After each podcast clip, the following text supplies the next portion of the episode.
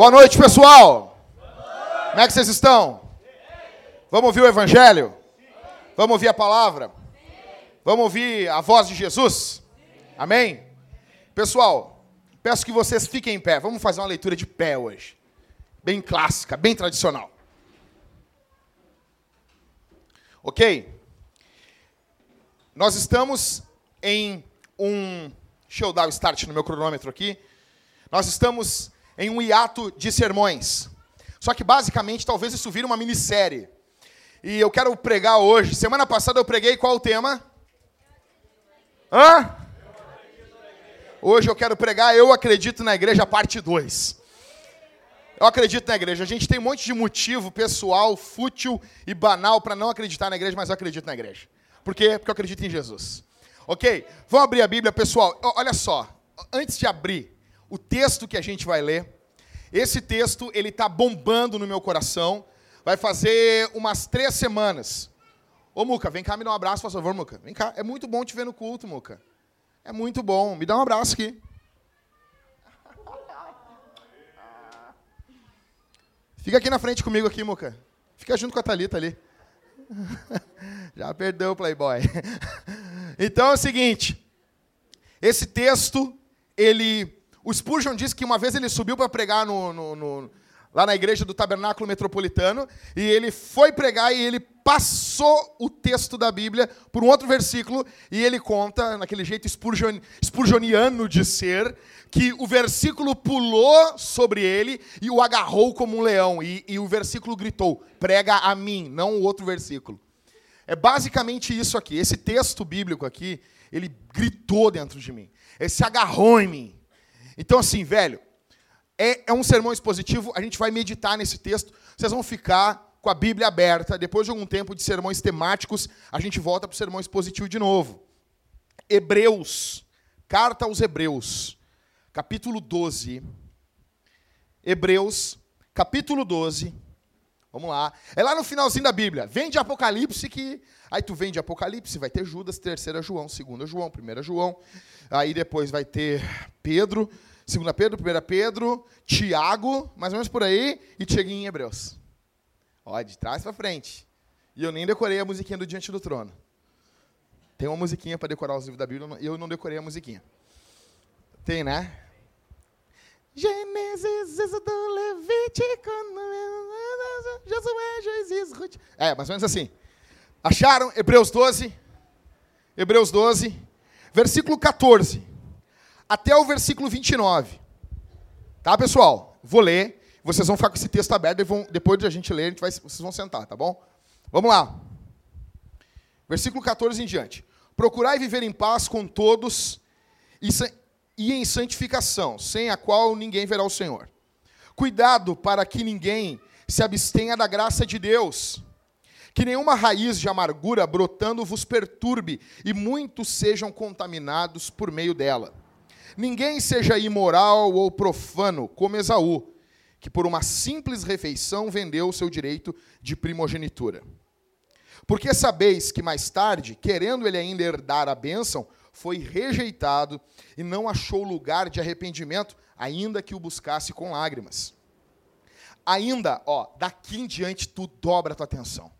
Ainda não chegastes ao monte palpável e em chamas, a escuridão, as trevas, a tempestade, ao ruído da trombeta, ao som das palavras, que os que as ouviram suplicaram que não se lhes falassem mais, porque não podiam suportar o que lhes era ordenado. Mesmo um animal, se tocar no monte, será apedrejado. E a visão era tão terrível que Moisés disse: Estou aterrorizado e trêmulo. Mas tendes chegado. Agora é muito demais aqui ao Monte Sião, à cidade do Deus vivo, a Jerusalém celestial, ao incontável número de anjos em reunião festiva, à igreja dos primogênitos registrados nos céus, a Deus, o juiz de todos, aos espíritos dos justos aperfeiçoados, a Jesus, o mediador de uma nova aliança, e ao sangue da aspersão, que fala melhor do que o sangue de Abel. Verso 25. Cuidado para não rejeitardes aquele que fala. Porque se não escaparam os que rejeitaram quem os advertia sobre a terra, muito mais nós, se nos desviarmos daquele que nos adverte dos céus. A sua voz abalou então a terra, mas agora ele prometeu, dizendo: Ainda uma vez abalarei não só a terra, mas também o céu. Ora, estas palavras, ainda uma vez, apontam para a remoção de coisas que podem ser abaladas, ou seja, as coisas criadas para que permaneçam as inabaláveis. Verso 28, cabeção. Por isso, sabendo, ou perdão, por isso, recebendo um reino inabalável, sejamos gratos.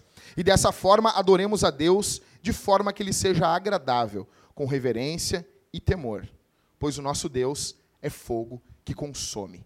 Amém. Pode sentar. Dando um glória. Dá um glória. Dá um glória. Dá um glória que desce a vitória. Dá um glória aí.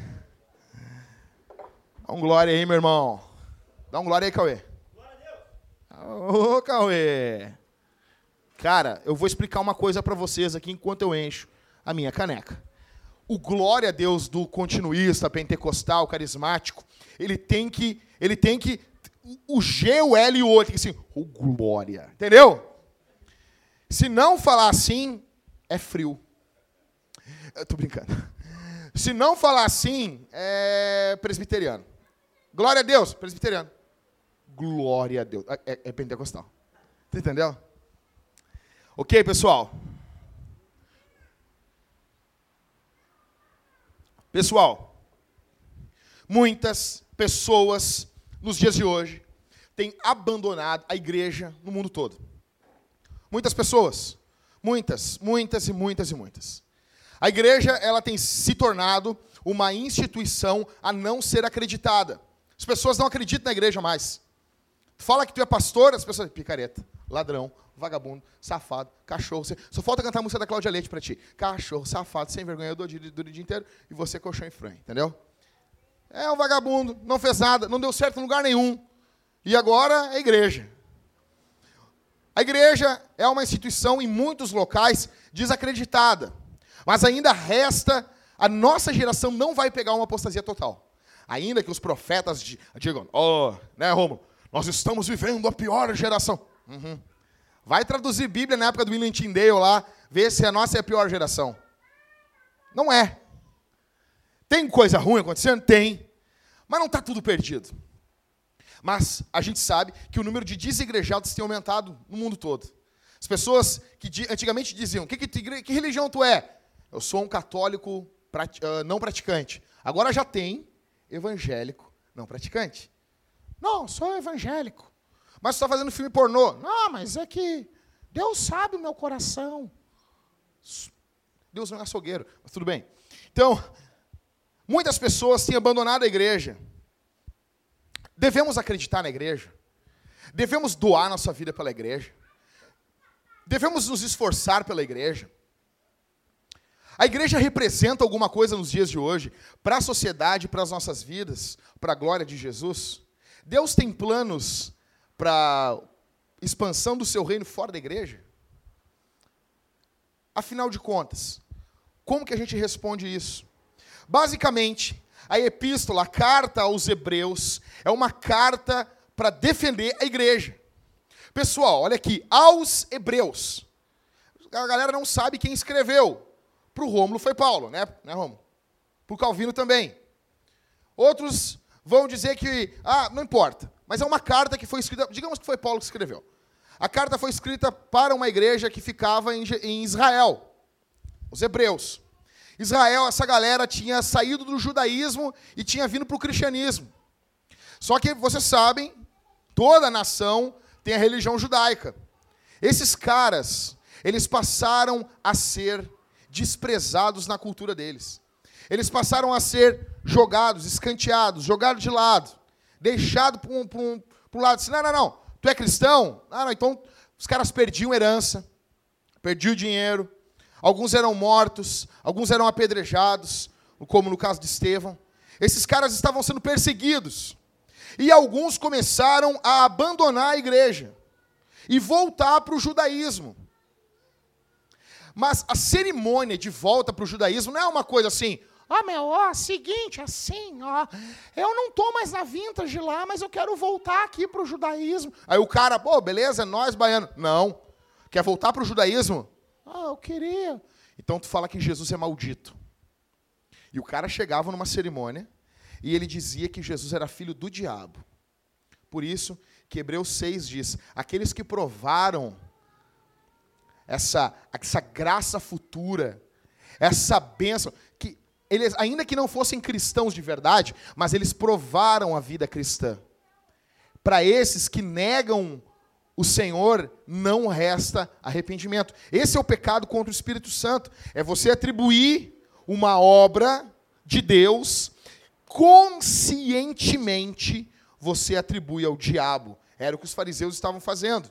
E é o que essa igreja estava acontecendo com alguns deles. E esse pessoal estava desanimando e voltando para os rituais judaicos, voltando para a lei. Então, o nosso brother começa a escrever essa carta, capítulo 1, olha o capítulo 1 aqui. O capítulo 1 é uma bomba na cabeça do Satanás. Capítulo 1, verso 1 ao 3. Lê para nós aí, Oiva, mas lê bem alto, assim, estilo espartano.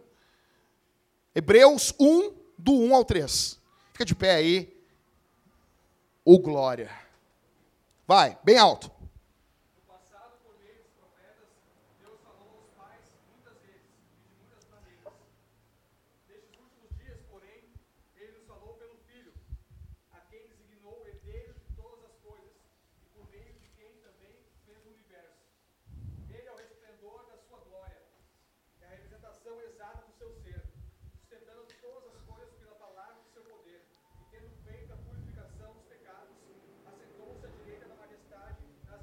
Ou seja, obrigado, Deus falou por diversas de diversas formas com o povo na antiguidade. Nos últimos dias, Deus falou com a gente pelo Filho.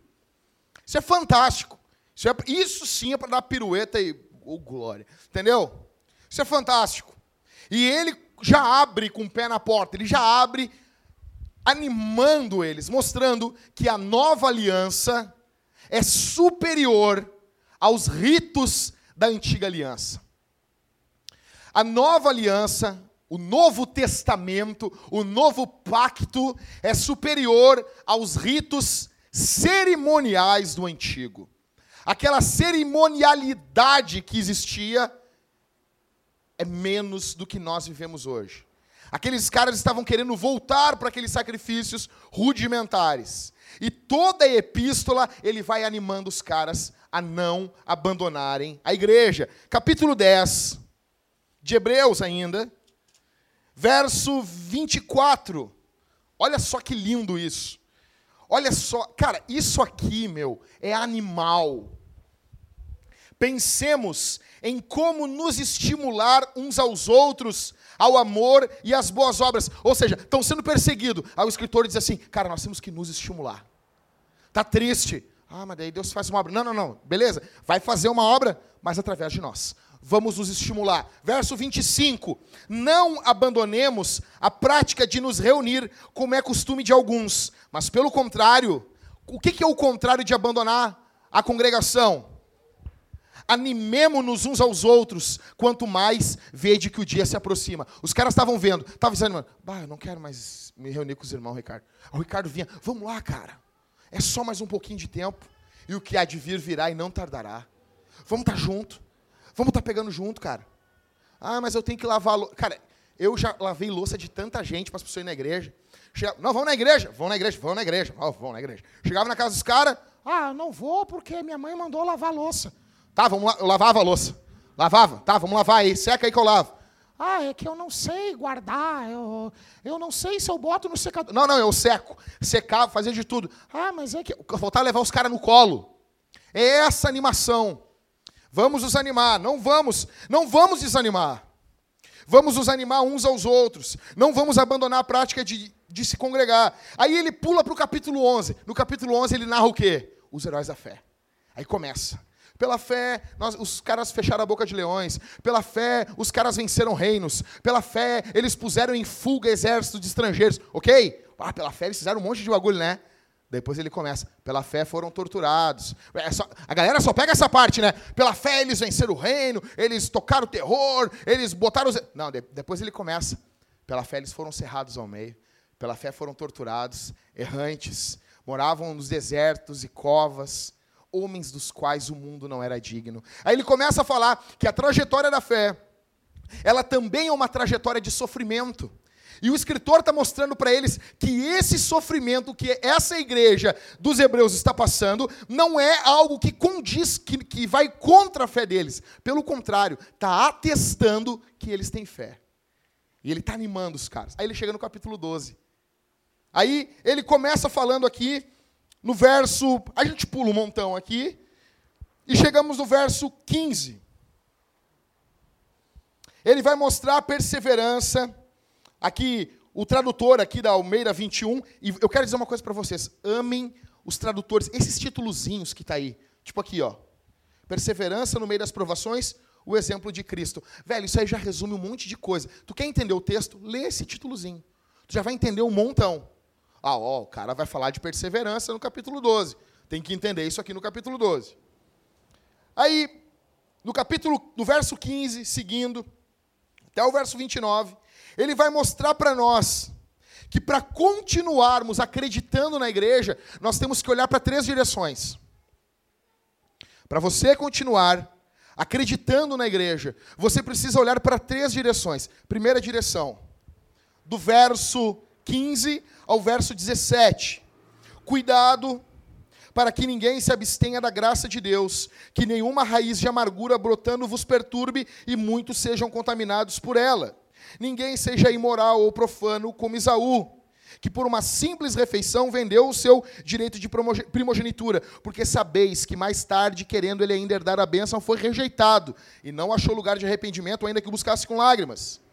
Primeiro olhar para não abandonarmos a igreja, um olhar para trás. Você que está aqui precisa lembrar da vida de Esaú.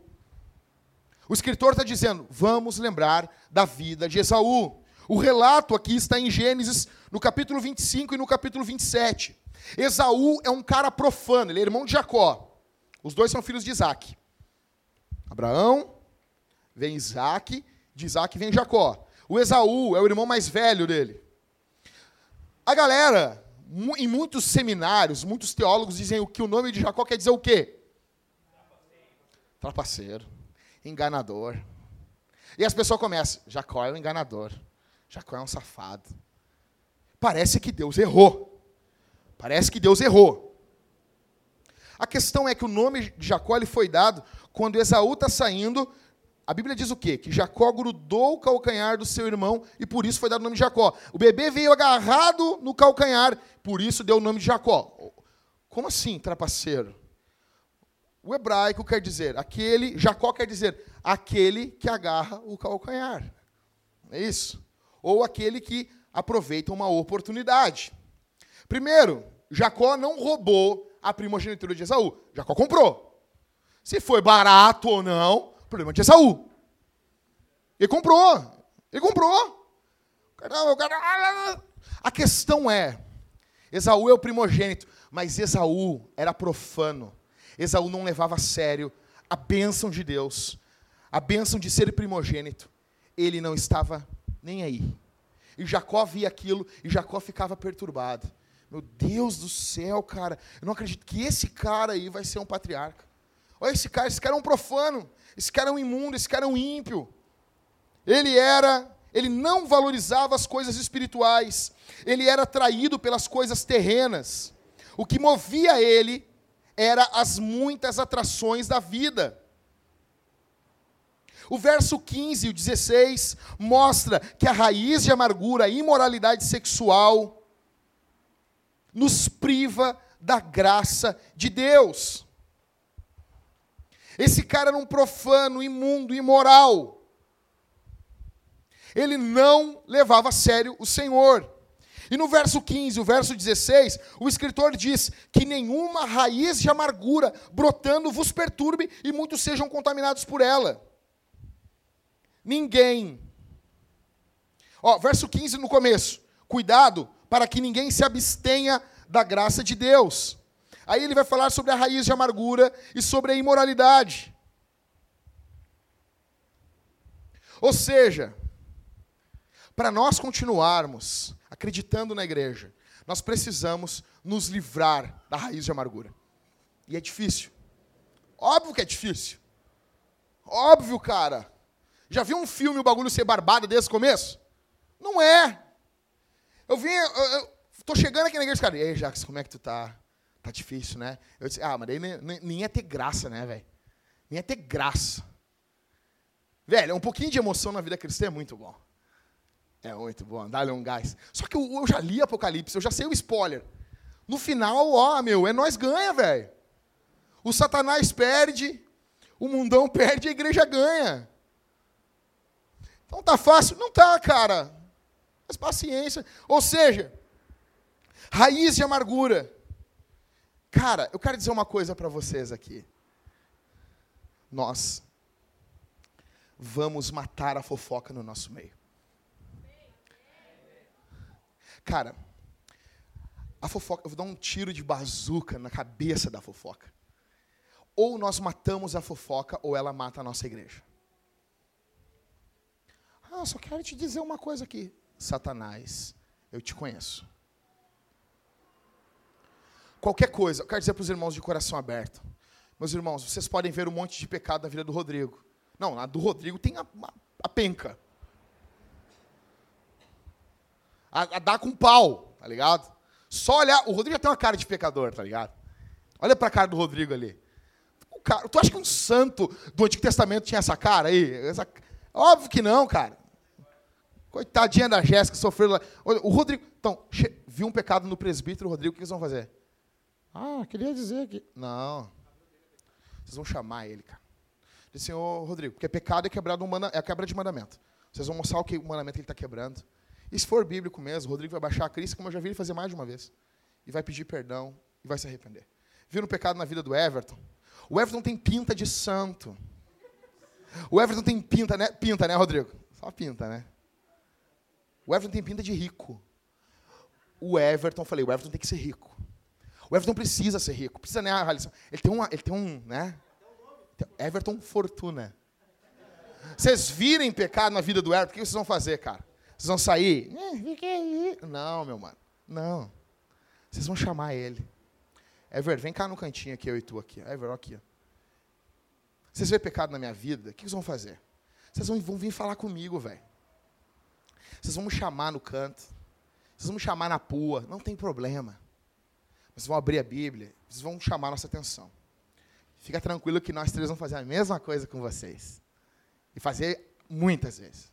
A questão, verem, ah, ver alguma coisa de errado na vida dos irmãos. Cara, o grande problema das igrejas é o crentão. É o cara que é crente há muito tempo. Ele vem para o culto para saborear um sermão. Eu conversei esses dias com um cara, ele disse: Eu gosto de saborear um bom sermão. Sabe, eu, eu gosto. Eu gosto de me sentar. Cara, parece que eu estou vendo o cara com uma, uma garrafa aqui, um charuto. Eu gosto de saborear um bom sermão. Velho, não, magrão. Isso aqui é vida ou morte. Você não está aqui para saborear. Se a gente falou um bagulho contra a Bíblia, meu, se eu falar um bagulho antibíblico, eu chegar aqui, Jesus não nasceu de uma virgem. Você tem que vir 20 nego, cara, e me dar um, uma voadora no pescoço, quebrar meu, meu jugular. Agora, se o que eu estiver falando é Bíblia, você tem que conformar a sua vida a isso. A grande questão é que nós não estamos aqui estudando o que foi feito na história da igreja. Nós estamos estudando o que falta ser feito. A diferença de um historiador e de um soldado é essa. O historiador, ele estuda o que foi feito. O soldado, ele estuda o que foi feito para saber o que falta ser feito. E nós somos soldados de Jesus. Soldados somos de Jesus. Entendeu? Então, raiz de amargura, fofoca, diz que me diz que, mi, mi, mi. Eu vou fazer uma camiseta para mim, não me venha com mimimi. O que, que é o mimimi? Deixa eu explicar para vocês. A Carol chega. Ah, eu queria falar um negócio. O que, que foi, Carol? Eu vou fazer assim. Que foi, Carol? Fala. Ela vai dizer: ah, É que a Raquel do Felipe não me olhou. Mas ela usa óculos, Raquel. Ô, Carol, ela usa óculos. Ela, né? E tu nunca me olha nos olhos, Jackson. É que eu sou vesgo. difícil. Agora, o que, que não é mimimi? A Carol chega e diz assim: Jackson, eu tô triste, não sei porquê, mas eu tô com vontade de chorar. Nós vamos orar. Nós vamos botar as 20 mãos na cabeça da Carol. Nós vamos expulsar o demônio. Nós vamos invocar o Espírito Santo. Nós vamos interceder por ela. Nós vamos fazer um bolo, velho. E ela vai ser cuidada, ela vai ser tratada a pão de ló. Mimimi é quando tu envolve os outros em coisas banais. Não te cumprimentou? Dá um pegão no, no, no, no, no bracinho. Ô, cabeção, não tá me vendo? Oi! Ou então chama o fulano assim, o que, que é? V vamos, vamos ser amigo. Vamos ser super, super amigos. Vamos trocar tazos. Você está entendendo? Então, fofoca, mimimi, velho. Cara, cara, não vai ter, velho. Não vai ter. Nós vamos declarar guerra contra isso. Isso é caso de disciplina. Porque as igrejas hoje só disciplinam por pecado sexual. É só pecado sexual que as igrejas disciplinam. Sendo que isso merece disciplina. Fofoca. Seguindo. Raiz de amargura. Imoralidade. Cara, sexta-feira agora vai ter reunião dos homens. Vai ter reunião dos machos aqui da igreja. Velho, e vou dizer uma coisa: não adianta a gente querer fingir. Não, não vou falar sobre isso. Cara, vocês viram lá o testemunho do Terry Crews? O cara que, que era o pai do Chris lá, o Julius? O cara, aquele cara é cristão. Ele estava fundado em pornografia. Para vocês vencerem o pecado, vocês precisam jogar limpo com as esposas de vocês. Por isso que é bom casar com mulher e não casar com menininha de Facebook. Porque mulher, ela vai aguentar a pancada junto contigo. Tu vai chamar com ela e vai dizer, ó, oh, seguinte, preciso falar contigo. Eu preciso de ti agora com minha amiga. Eu estou viciado em pornografia. Me ajuda. Me ajuda. E a tua mulher vai chorar contigo e vai orar contigo e vai vencer isso junto contigo. A gente só vence isso confessando. Na verdade, a maioria dos pecados a gente só vence jogando limpo. O problema, velho, é que as pessoas fingem que isso não existe. Então, verso 15, olha, a gente nota que é essa raiz de amargura, essa imoralidade, nos priva da graça de Deus. Tinha um pastor que era amigo meu, e ele estava aconselhando um casal, e daí ele estava aconselhando o casal, e o, o cara chorou, ah, eu estou viciado em pornografia. E daí o pastor amigo meu olhou para o cara e disse assim, te lembra disso, né, amor? O pastor olhou e disse assim, cara, que bom que a tua esposa está te entendendo. Há um tempo atrás eu passei por isso e falei com a minha esposa também. E a esposa dele assim. E eu falei para ela que eu estava envolvido com essas coisas nojentas. E ela me ajudou, ela orou comigo. Daí a mulher ficou quieta ali na hora, bufando, né? Chegou em casa, disse: Quando que tu me falou que tu envolvido por. Amor, eu te falei, tu, aqui está o dia tal, tal. Eu estava dormindo. Sabe as mulheres que falam dormindo? Aí, cara, passou tudo de novo, aquela crise, aquela dificuldade, mas venceram. Basicamente é assim, cara. Para vencer isso, para vencer essa raiz de amargura, tem que jogar limpo. O texto está mostrando para nós, eu preciso me lembrar de Esaú. Esaú, para mim acreditar na igreja, eu não posso ser como Esaú. Esaú era viciado nas coisas desse mundo. Esaú era viciado na glória mundana na vitória da carne, na vitória do braço. Lembrou de Esaú? Lembrou desse tipo de porcaria. Esaú é o cara que é viciado no nome dele e não no nome de Deus. Então, você corre atrás do quê? O que de fato, olha aqui para mim, o que de fato é real para você? O que é real? Você sai daqui e tá, agora vamos, não, agora vamos falar, vamos, vamos falar de verdade. As pessoas parecem que vêm na igreja e elas entram numa matrix, né? Aí cantam, parecem uns anjos. Saem daqui são os demônios da Tasmânia, um satanás. Não, a minha pergunta é para vocês: isso aqui é real mesmo? Pregação muda o curso da tua vida? Tipo assim, estava procurando um emprego e você passou pela série de sermões sobre o trabalho e isso influenciou você. É assim? Ou não? Ou na verdade, tu pergunta só para as pessoas concordar contigo? Que é o que acontece. É ou não é? Rodrigo, Everton, ou não é assim? As pessoas chegam para nós, Ah, ô, queria saber tal coisa. Velho, 95,49% são pessoas que já têm algo pronto. Elas só querem que tu concorde com elas. Elas só querem que tu diga, tá, tá bom, faz isso. Elas só querem repartir a culpa contigo. O que é, de fato, real para vocês? Vocês estão ansiosos pelo céu? Você sonha com o quê? Qual é o teu sonho, velho? Você vive em função do que é eterno ou do que é passageiro? Quais são os teus constantes pedidos de oração? Isso aqui define muita coisa. Quando tu ora, tu ora pelo quê? Oração do Pai Nosso, ela é uma, uma matriz para você orar ou você não? Você sai. Qual é a tua prioridade na oração? O que faz você perseverar aos pés de Jesus? Qual é o teu clamor? Não, isso aqui é a minha oração. Qual é? A glória de Deus. Cara, a Bíblia diz: se a gente pedir mais do Espírito Santo, Jesus vai dar. Ou seja, Jesus disse: velho, pede. Jesus chegou para o cara e disse: ó, igreja, aqui, ó, de canto só nós aqui, ó. Pede o Espírito Santo que está liberado. Vou dar. É isso. Os caras pedem. Os caras pedem. Cara... Não, quem aqui viu o documentário de Santa Cruz? Quem viu? Velho. O que, que é aquilo, Alisson? Vou, nós vamos reunir a igreja, fazer uma, um, uma agenda só para os membros da igreja. Eu vou passar isso aqui. Eu vou, eu vou, eu vou ficar com uma, uma arma de 32 aqui mirando em vocês. Virou a cabeça. Tem que olhar. É uma hora. Velho, é uma bomba aquilo. Igrejinha simples, né? Júnior, simples a igreja. Simples, simples. Povo simples. E os caras mudaram o curso de uma localidade. Os terrenos passaram a valer mais, porque acabou a criminalidade, as pessoas se converteram, todo mundo queria morar lá, aumenta a procura, aumentou a demanda, aumentou o preço. Mudaram até questões econômicas, velho. Vocês viram que o cristianismo muda até a concepção deles de beleza. Eles vão montando a paróquiazinha, eles pintam a igrejinha, eles, caras começam a ler, eles começam. Já vou aqui de cabeça aqui, aqui ó. Seguinte, Aline, Karine tantos quantos mais o Senhor chamar. Vamos fazer aqui na igreja. Eu busco vocês em casa com a Thalita uma vez por, por semana. Fazer um um, uma aula de reforço, uma hora, duas horas aqui na igreja para as crianças aqui da vila. Vamos fazer isso, velho. Vamos fazer alguma coisa. Ai, mais um dia, mais um dia. Vamos fazer isso.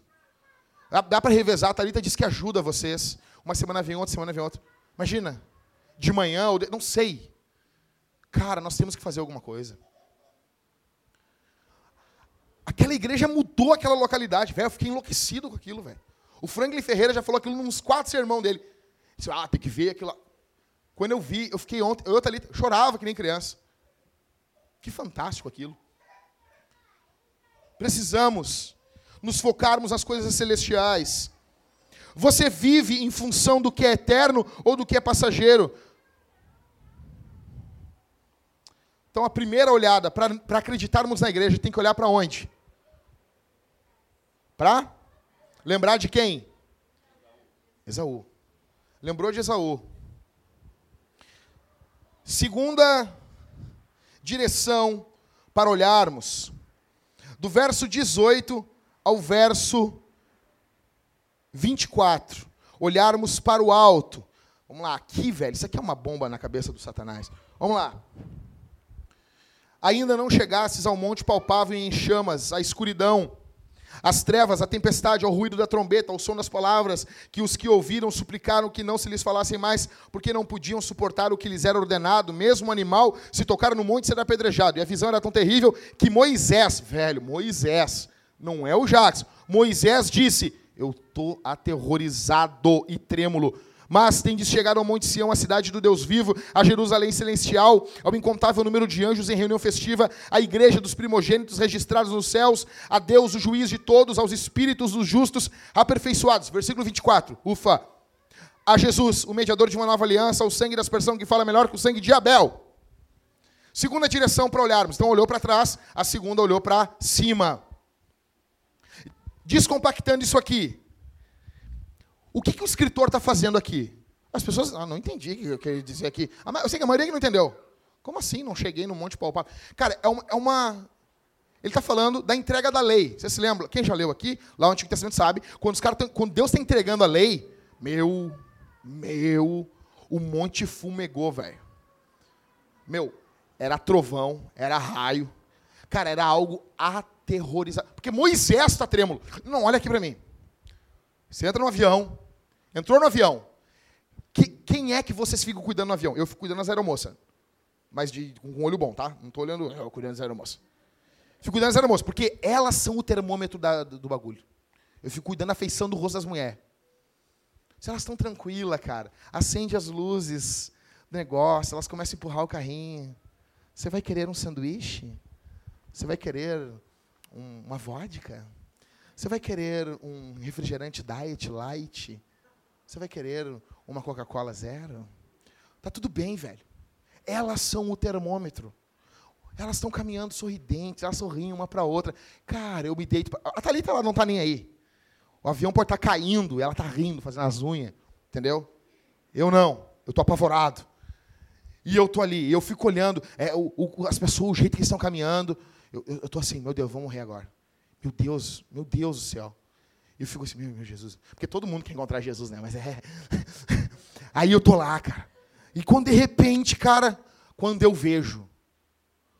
Se vocês um dia estiverem dentro do avião e a aeromoça sentou na cadeira e puxou o cinto e tirar um terço da mão, velho. Vocês estão entendendo? Elas estão acostumadas, velho. Elas estão acostumadas com o negócio, elas estão acostumadas com a dificuldade. E ela se senta. Tem um pastor que disse que estava num voo que ela sentou, uma sentou. E... Imagina!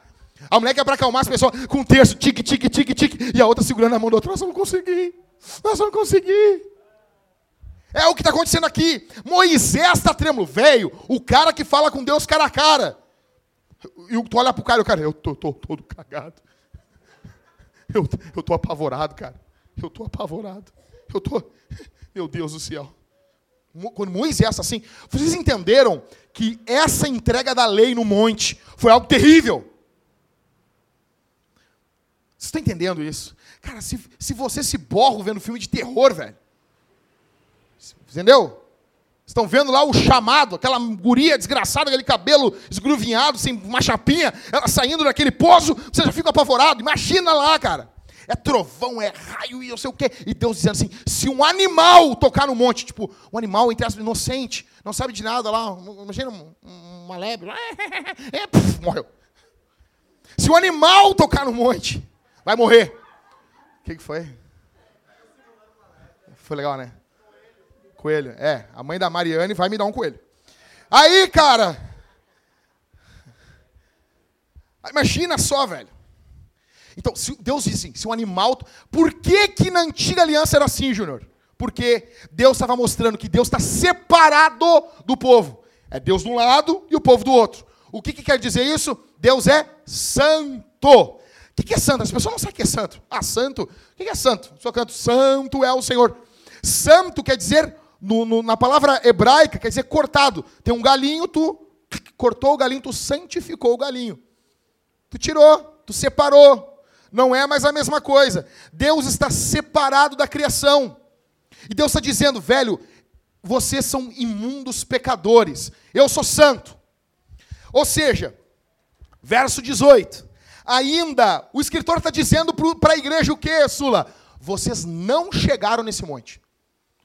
Esse monte palpável. Ainda que não era para tocar, mas era um monte físico.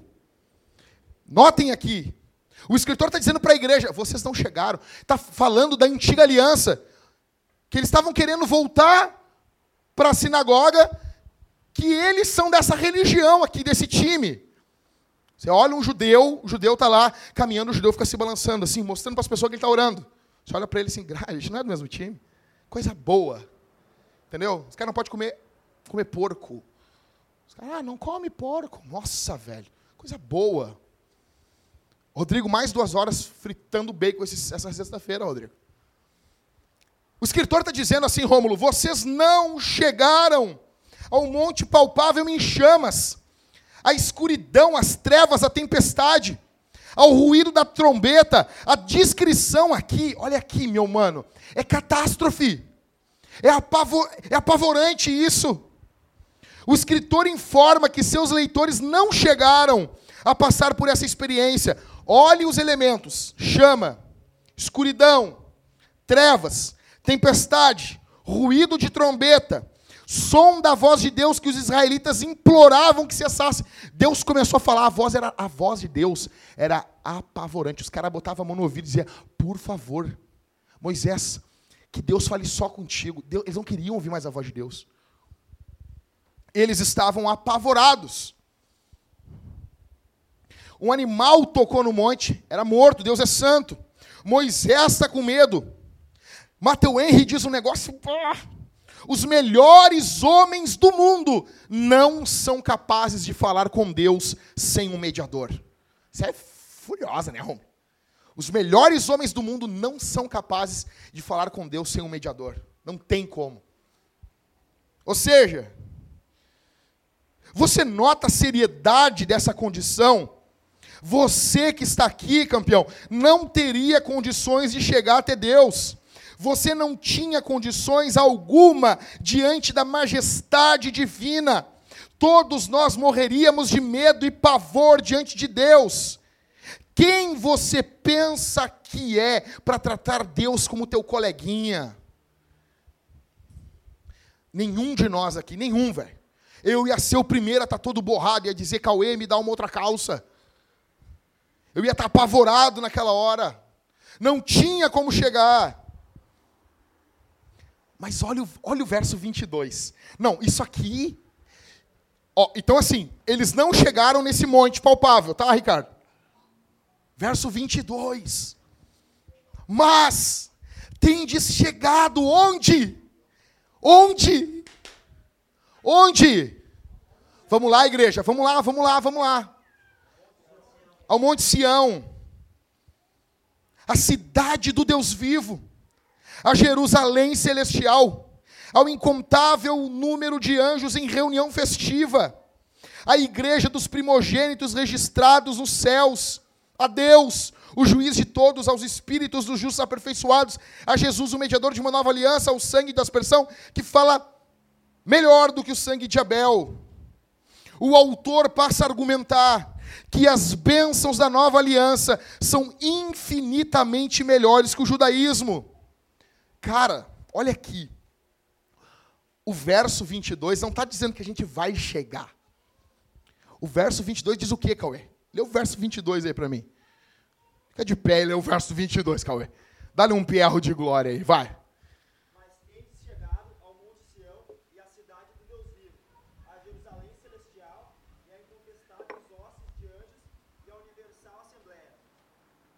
Ou seja, ele não diz que nós vamos chegar, ele diz que chegamos. O verbo está no passado, mostrando que já é algo que experimentamos o tempo presente. Vocês estão notando que ele está fazendo um contraste com a situação do Antigo Testamento para o Novo? Vocês estão notando que a situação do Antigo era de pavor e a situação nossa é de festa? A versão da Almeida 21 é fantástica ao incontável número de anjos em reunião festiva. Vocês estão entendendo isso? Vocês estão entendendo que essa chegada à igreja, o que representa? Velho, o escritor está argumentando com eles. A igreja se encontra em festa com os anjos diante de Deus. Esse quadro contrasta com o interior. Antes tínhamos medo, mas agora temos festa fica claro que pelo Evangelho nós temos acesso até Deus com ousadia.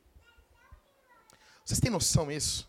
As pessoas, as pessoas, cara, é que tá tão banal. É que se a gente tivesse tido nessa reunião lá na antiga, com esse monte trovejando, os animais morrendo, Moisés batendo o joelho, nós, velho, a tua postura aqui era diferente.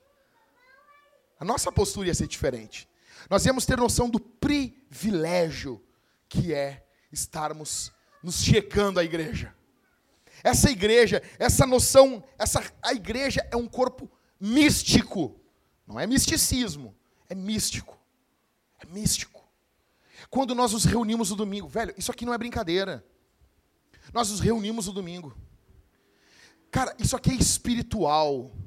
Você é fortalecido ao participar de um culto bíblico. Você canta, você ora ao Senhor, você ouve o teu irmão orando.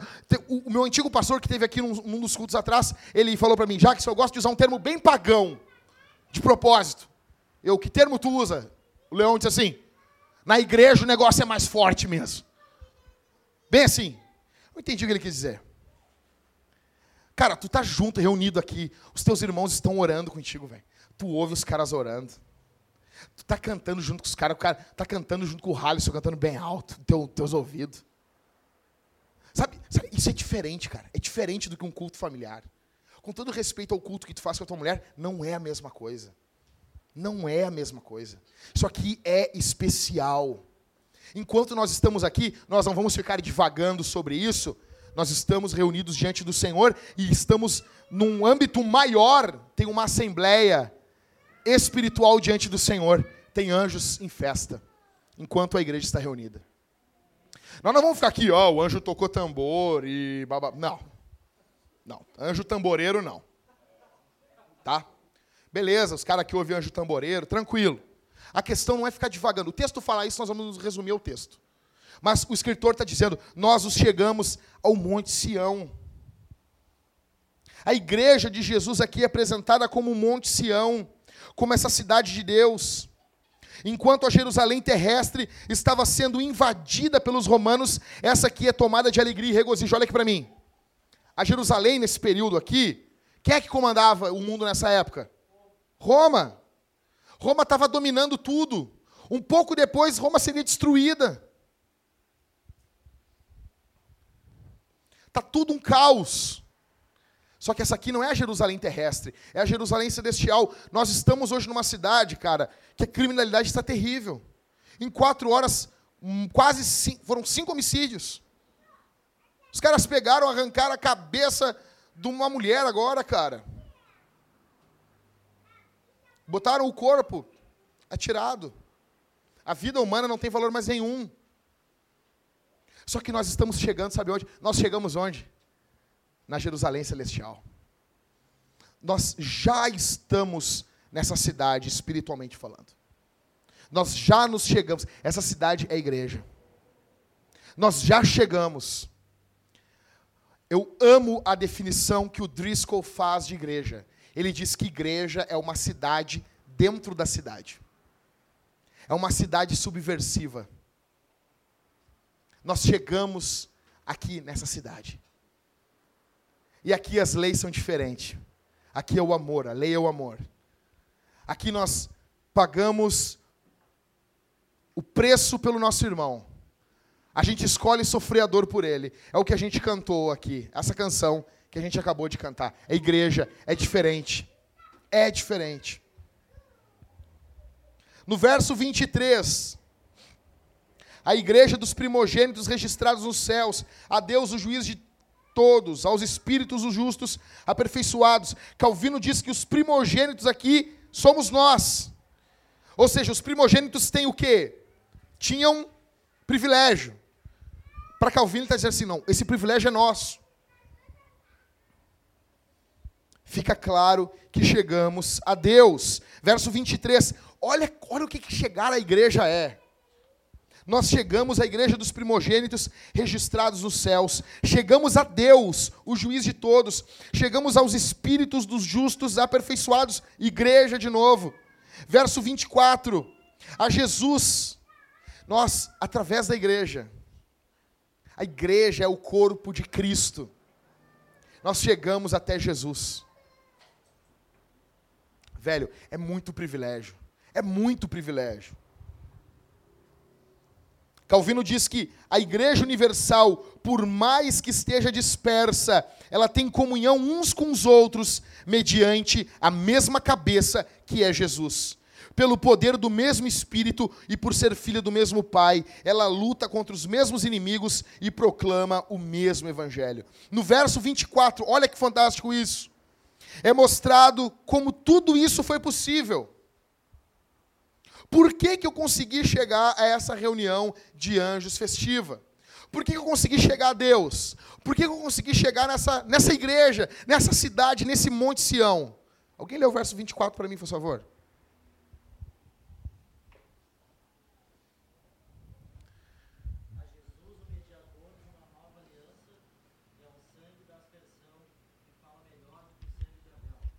Eu só consegui tudo isso Por causa de Jesus.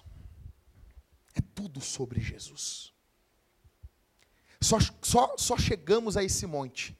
Só chegamos mediante essa reunião festiva de anjos. Velho, o céu vai ser demais. O cara, não, eu quero curtir. Vamos para o céu. O inferno não vai ser lugar de curtição. Vão curtir com a tua cara no inferno. Velho, reunião festiva, alegria, indizível, prazer pleno em Deus. Nada se compara ao céu. Por que, que nós chegamos a Ele? A Jesus. E note que o escritor está fazendo um paralelo entre Jesus e quem? Hã? No verso 24 aí. Abel. Por que, que é diferente do sangue de Abel? Quem que matou Abel? Caim, o irmão dele matou, matou ele. Caim foi lá e matou Abel. O sangue de Abel clama pelo quê? Vingança. O sangue de Jesus clama pelo quê? Perdão. Ou seja, o sangue de Jesus clama muito mais alto do que o sangue de Abel. O sangue de Abel clama por justiça e vingança. O sangue de Jesus clama por perdão para você e para mim. É por isso que esse sangue, verso 24, a Jesus, o mediador. Cara, o mediador, essa palavra mediador, você tem que entender. Mediador é assim, tem dois brigando, ele bota a mão. Sabe o, o clipe do Beat It, do Michael Jackson? Vocês se lembram? Os caras ficam com as faquinhas lá, ficam se fim, e não, não enfia a faca nunca um no outro. Vocês se lembram disso? Vocês se lembram que o Michael Jackson sai aqui? Ele levanta de pega aquela camisetinha dele com os claves de, de Fá, parecendo uma moça. E ele sai, os caras estão lá, saindo de dentro do bueiro, parecendo uma tartaruga ninja, e eles vão caminhando, e eles começam a brigar. Quando eles, eles ficam lá, pá, aí o Van Halen solando a guitarra, aí o Michael chega lá, e ele faz o quê? Just beat. Oh, ele bota a mão no ombro dos dois, e todo mundo começa a dançar junto. O Michael Jackson é o mediador. Ele botou a mão no ombro de um, não vamos brigar. Não vamos brigar, cara. Jesus fez isso. Tu tá de um lado e a divindade está do outro. E tu vai te ferrar. O mediador ele botou. Por quê? Porque ele é 100% homem. Ele pode botar a mão no nosso ombro. Ele se compadece das nossas fraquezas. Mas ele também é 100% Deus. Ele tem uma dignidade de Deus. Ele bota a mão no ombro da divindade. E na cruz do Calvário, uma mão puxou a mão de Deus e uma mão puxou a mão dos homens. Ele é o mediador da nova aliança. Deus fez uma aliança com o homem, claro. Só que Deus faz uma aliança com ele mesmo. O homem dessa nova aliança é Jesus.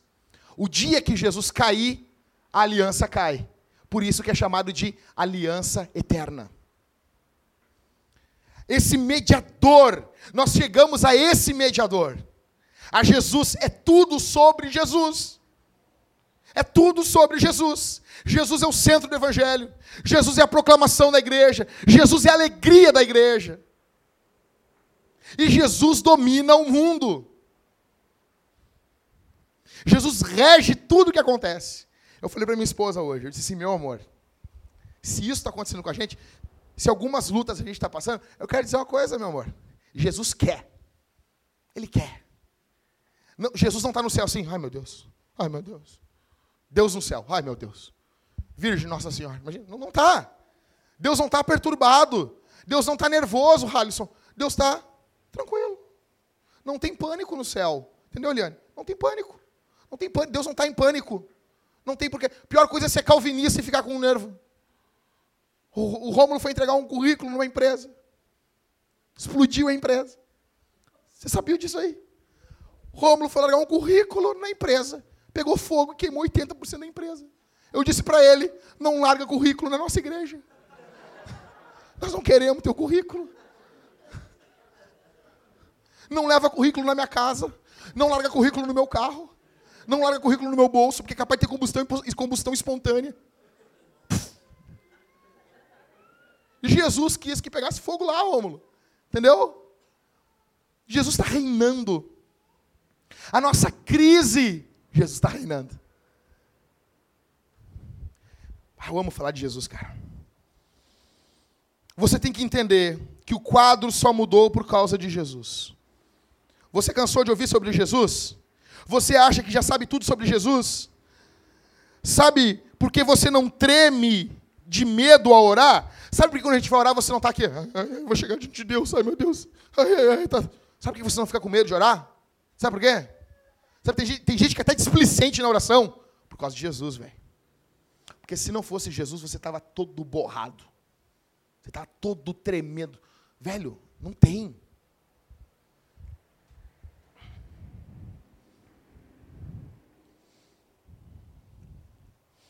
Terceiro olhar. Então, o primeiro olhar é olhar para trás, né?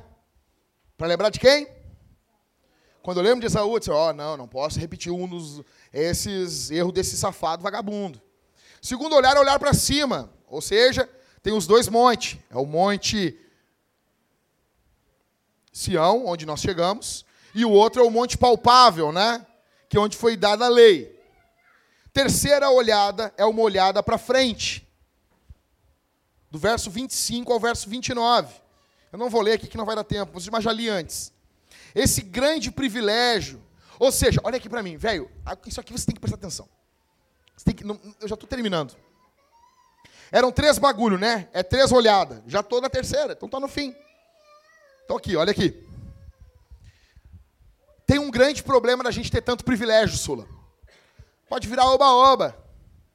Ah, que legal! Uh, tô na igreja, é nóis, vai! Uh, Ô, oh, tô chegando no Monte Furioso, não tô no Monte da, das desgraças, das calamidades. E ficar um oba-oba, entendeu? Entendeu? Então, o texto do verso 25 dá uma mudança. Ou seja, cuidado. Ou seja, ó, pá, era tudo festa até o verso 24, não era? Vocês estão com a Bíblia aberta aí, né? No verso 25, ele dá-lhe uma aqui, ó. ó um, um, é, cuidado para não rejeitar aquele que fala. Ou seja, se os caras rejeitaram aquele que falava na terra e se ferraram, o que, que vai ser de nós se rejeitar quem fala do céu? Quem é que falou da terra para eles? Moisés. Os caras rejeitaram o que Moisés falava se rejeitando o que Moisés falou, ainda que era a palavra de Deus na boca de Moisés. Lá no capítulo 1 que o, o Ivan leu, Deus está falando conosco por intermédio de quem agora? Do filho. Imagina, velho. Se rejeitando Moisés, os caras já se ferraram. Imagina agora rejeitando o filho. Então ele vai mudar o tom agora. Tava um oba-oba, festa, festa no AP, uhul, uhul, legal. Aí ele, tá, seguinte, para um pouquinho agora aí. Cuidado, cara. Meu, é privilégio? É, mas é privilégio solene, cara. Vocês são privilegiados? Óbvio que são, mas é um privilégio com responsabilidade. Entendeu? Chegou pro teu filho lá, teu filho, é, tirei carteira, tu, te senta aí, rapaz. Não importa onde tu vá com esse carro, eu tô te olhando. Eu vou comer o teu rim na tua frente, contigo vivo, olhando eu comendo o teu rim. Se tu arriscar a porta desse carro, pode ir. Entendeu? Eu tiver meu filho, eu vou botar assim no marcador do contagiro um, um adesivo. Não passe daqui. Ou seja, é, é privilégio? É privilégio. Mas um privilégio responsável. Cuidado cuidado para não rejeitar aquele que fala, porque se não escaparam os que rejeitaram quem os advertia sobre a terra, muito mais nós, se nos desviarmos daquele que nos adverte dos céus. Ou seja, se o povo judeu se ferrou rejeitando Moisés, nós vamos ficar muito mais ralados por rejeitar Jesus. O privilégio é maior, óbvio, mas a responsabilidade é maior também. Como dizia o Ben Parker para o Peter Parker, para o Homem-Aranha: grandes poderes, grandes responsabilidades. Exatamente isso. Ah, Jackson, por que está falando isso, Jackson, do Peter Parker? Porque toda a terra está cheia da glória de Deus. Graça comum. Ou seja, note que um privilégio maior aponta para uma responsabilidade maior. O verso 26 fala que na entrega da lei a terra foi abalada com a voz de Deus. O verso 26 fala aí, a, voz, a sua voz abalou, então a terra. Quando Deus começou a falar, o monte abalou, tremeu.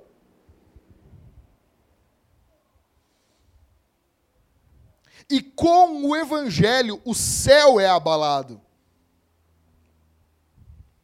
Calvino faz uma explicação fera disso aqui. Ele diz o quê? O mundo como os israelitas conheciam foi abalado pela pregação da igreja. A pregação do evangelho abalou terra e céu. Se aquela voz no Antigo Testamento abalou a terra, a pregação da igreja abalou tudo. Abalou tudo. Trouxe um abalo total. Verso 28. Qual é o final? Como que a gente encerra um, um, um negócio desse? Como que a gente encerra? Vamos lá, 28. Por isso, nossa, queria socar isso na tua cabeça, cara. Por isso, recebendo um reino inabalável, o reino dos israelitas era abalável, foi abalado. O nosso reino não é abalável. Nós estamos num reino eterno, o reino de Cristo recebendo um reino inabalável, sejamos o quê? Gratos. Gratidão. E dessa forma, adoremos a Deus de forma que lhe seja agradável. Tem um jeito de adorar a Deus. Não é do teu e nem do meu. É do jeito que a Bíblia ensina. Não é assim. Não, todos os caminhos levam a Deus. Por quê? Tu, o cara chega assim, ô oh, Magrão, quero ir aí para Canoas. Aí o cara chega aqui na frente da igreja. Tu assim, velho, pega aqui a, a, Bento e vai. Não vai chegar, vai chegar em, em Viamão aí. Ele tinha boa intenção, não tinha? Mas, mas adiantou alguma coisa? Não adianta ter boa intenção. Não adianta, boa intenção não adianta. Então, sejamos gratos. A gratidão é diferente da murmuração. Velho, eu tenho pavor de murmurador. Eu tenho vontade de quebrar pescoço de murmurador. Cara, eu vou dar um conselho para vocês. Fujam de murmuradores. Tá tudo ruim. Ai, tá horrível. A, Thalita tem uma tia, cara. Né, Thalita? A tia Thalita, meu.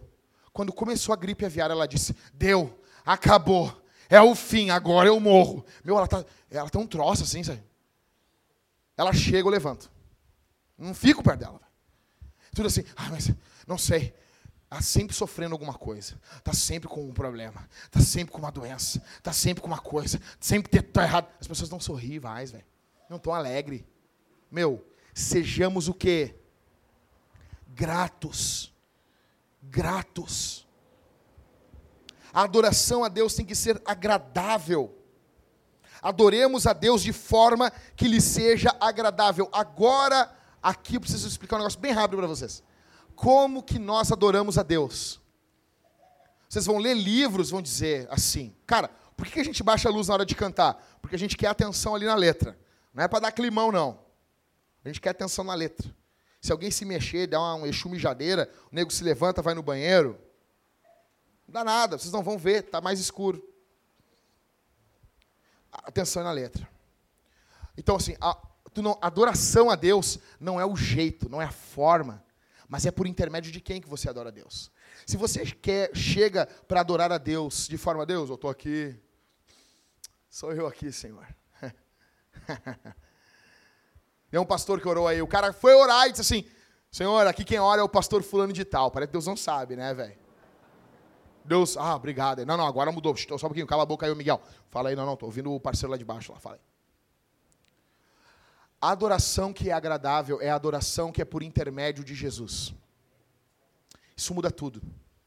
Quando você se põe de joelhos para orar, quando você começa a cantar, você sabe assim: Deus só vai aceitar esse meu cântico aqui por causa que Jesus morreu na cruz. Eu não tenho mérito nenhum. Essa é a adoração que é agradável a Deus. Essa é a adoração que é em espírito e em verdade. Ou seja, sejamos gratos Adoramos a Deus de forma que lhe seja agradável por Jesus. Ele continua. Essa adoração a Deus, verso 28, que lhe seja agradável com o quê? Reverência e temor. Ou seja, o peso de Deus. Deus tem um peso, Deus tem importância. Não é a bangu, não é o baoba, não é batuque que tu dá para receber Tá entendendo? Não, vou dar uma grana. Não, na hora da oferta, velho, eu quero dizer uma coisa: você não vai ficar rico por dar oferta. Você vai ficar mais pobre. Deus não é movido por mãos humanas. Nós não movimentamos a divindade. Não tem um tocar tambor, dançar dança da chuva para Deus mandar chuva. Ele é soberano. Ele reina. Temor, noção. Deus pode te fulminar agora e me fulminar agora, e ele continua sendo Deus. Eu tenho um sonho de morrer pregando ainda. Quero morrer pregando no púlpito. Sei que vai ter a galera que vai dizer que eu estava em pecado. É, estava em pecado, azar. Vou estar tá lá com os anjos. Uh temor, noção de quem é o Senhor. Então, chegando a ele, o quadro novamente, ele começou o quadro, Jéssica, falando o quê? Da fúria de Deus. Aí passou de novo falando sobre o privilégio, sobre a festança. E ele termina de novo mostrando a fúria de Deus.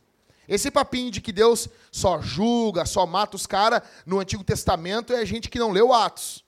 Na igreja lá, os caras meteram a mão na, na oferta lá, Deus matou os caras. Apocalipse, a Bíblia mostra Jesus com o quê? Com uma espada. Dê espada para o seu filho. Dê armas para o seu filho de brinquedo. Ele vai ser homem, não vai ser uma menininha. Ou seja, chegamos a Deus, o quadro novamente muda para a fúria do Senhor. No verso 29, pois o nosso Deus é fogo que consome, ou na versão atualizada, é o que, irmão Felipe? Fogo consumidor. Então a gente adora a Deus com temor, com reverência, porque Deus é um fogo consumidor, fazendo eco a Deuteronômio 4:24, onde diz que nosso Senhor é um fogo consumidor.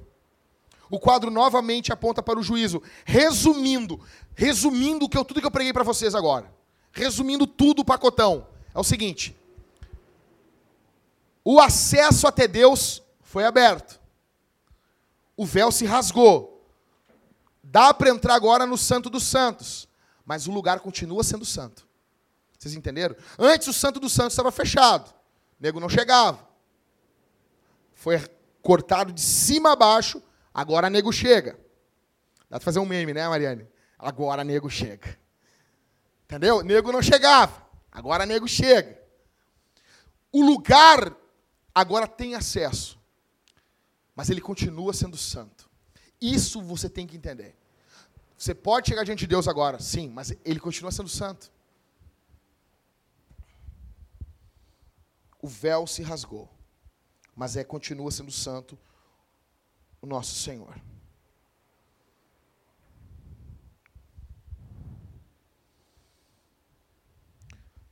Mateus Henry diz que perecer na dispensação do evangelho é perecer sem chance de salvação alguma. Depois a pessoa ouve a pregação do evangelho. Cara, vocês estão entendendo isso? Que vocês estão ouvindo a pregação do evangelho, que não tem agora uma outra chance. Que tipo assim, se tu, se tu tipo assim, bah, Jesus não conseguiu me salvar. Não, mas vai ter um outro salvador aí, o Joaquim. Não tem? Que é Jesus e deu. Perdeu, perdeu. Não, é o seguinte, assim, ó, não, não não aproveitou, não tem outra chance. Vocês entenderam isso? Isso tem que ficar claro. Qual o principal pecado para você dormir lutando contra ele? Verso 25: rejeitar a voz de Jesus. Quantos abandonam a igreja porque rejeitam a voz de Jesus? E dizem o quê? Ah, é o pastor que está falando, está inventando modo. Mas não abre a Bíblia e debatem biblicamente. O escritor os Hebreus está dizendo para eles não abandonarem a igreja. E esse abandono se dava na rejeição à voz de Jesus, trocando Jesus pelos rituais antigos. Porque é uma coisa, o cara abandona a igreja de Jesus, mas ele vai ter uma outra igreja. Ele abandona Jesus, mas ele vai ter um outro Salvador é o trabalho, é a profissão, são é a família, tem um outro Salvador. É pecado. A boa notícia é que Jesus morreu na cruz por esse pecado. E o Espírito Santo pode transformar você aqui essa noite. Talvez você entrou aqui E você está pensando assim, cara, igreja é tudo um bando de safado. Igreja é tudo um bando de hipócrita. Eu não vou ficar na igreja porque é um bando de hipócrita. A gente quer dizer para você, fica, cara, tem lugar para mais um. Fica com a gente aí, tá bom? Tem lugar para mais um. Os caras dizem assim, o Jackson é hipócrita. Cara, eu sou pior do que isso, velho. Sou muito pior. Hipócrita, eu estou feliz. Ok? Igreja, eu queria que vocês saíssem daqui. Eu, na saída, eu quero gravar um videozinho, cara, de 10 segundos com cada um. Para a gente postar essa semana. Eu acredito na igreja. Vamos viver o resto de vida que resta para nós. Nos doando à igreja. Tendo essa noção que chegamos nesse monte. Chegamos nessa assembleia festiva. Que é a igreja de Jesus. Que você entenda isso, meu irmão. Que você se lembre disso. Que você não rejeite a voz de Jesus para a glória de Deus Pai e para o nosso bem. Vamos ficar de pé?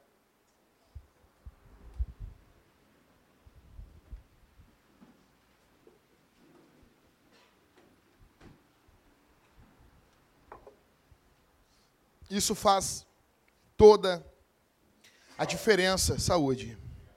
De nada. Isso faz toda a diferença na missão da igreja.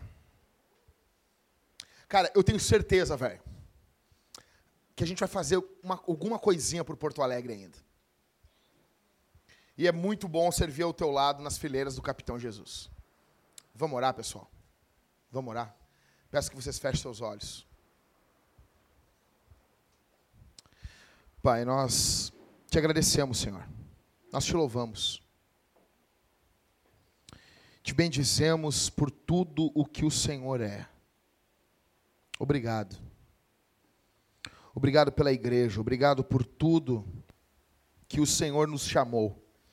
Nós não chegamos àquele monte palpável, nós não vimos aquelas trevas, nós não ficamos amedrontados como Moisés, nós somos privilegiados. Deus, levanta um povo aqui que ama a tua igreja, que se doa pela tua igreja. Não por essa falsa igreja do mundo aí, que vive para a sua própria glória e que vem a competir contra o Senhor. Mas levanta teu povo aqui, Senhor no nome de Jesus. Dá-nos o teu espírito, esteja conosco. Nós nos alegramos no Senhor. Tu és bom, tua misericórdia, tua fidelidade dura para sempre. Que possamos, de fato, em espírito e em verdade, estar lutando pela tua noiva, estar lutando pela igreja. Fortalece aqui a vintage, Senhor. Nos fortalece no teu evangelho. Fortalece as nossas bases. Fortalece, Senhor. Fortalece-nos. No nome santo de Jesus. Para a glória e para a honra de Deus Pai. Exaltado seja o nome do Cordeiro de Deus. Amém. Aplauda o Senhor aqui essa noite. Forte.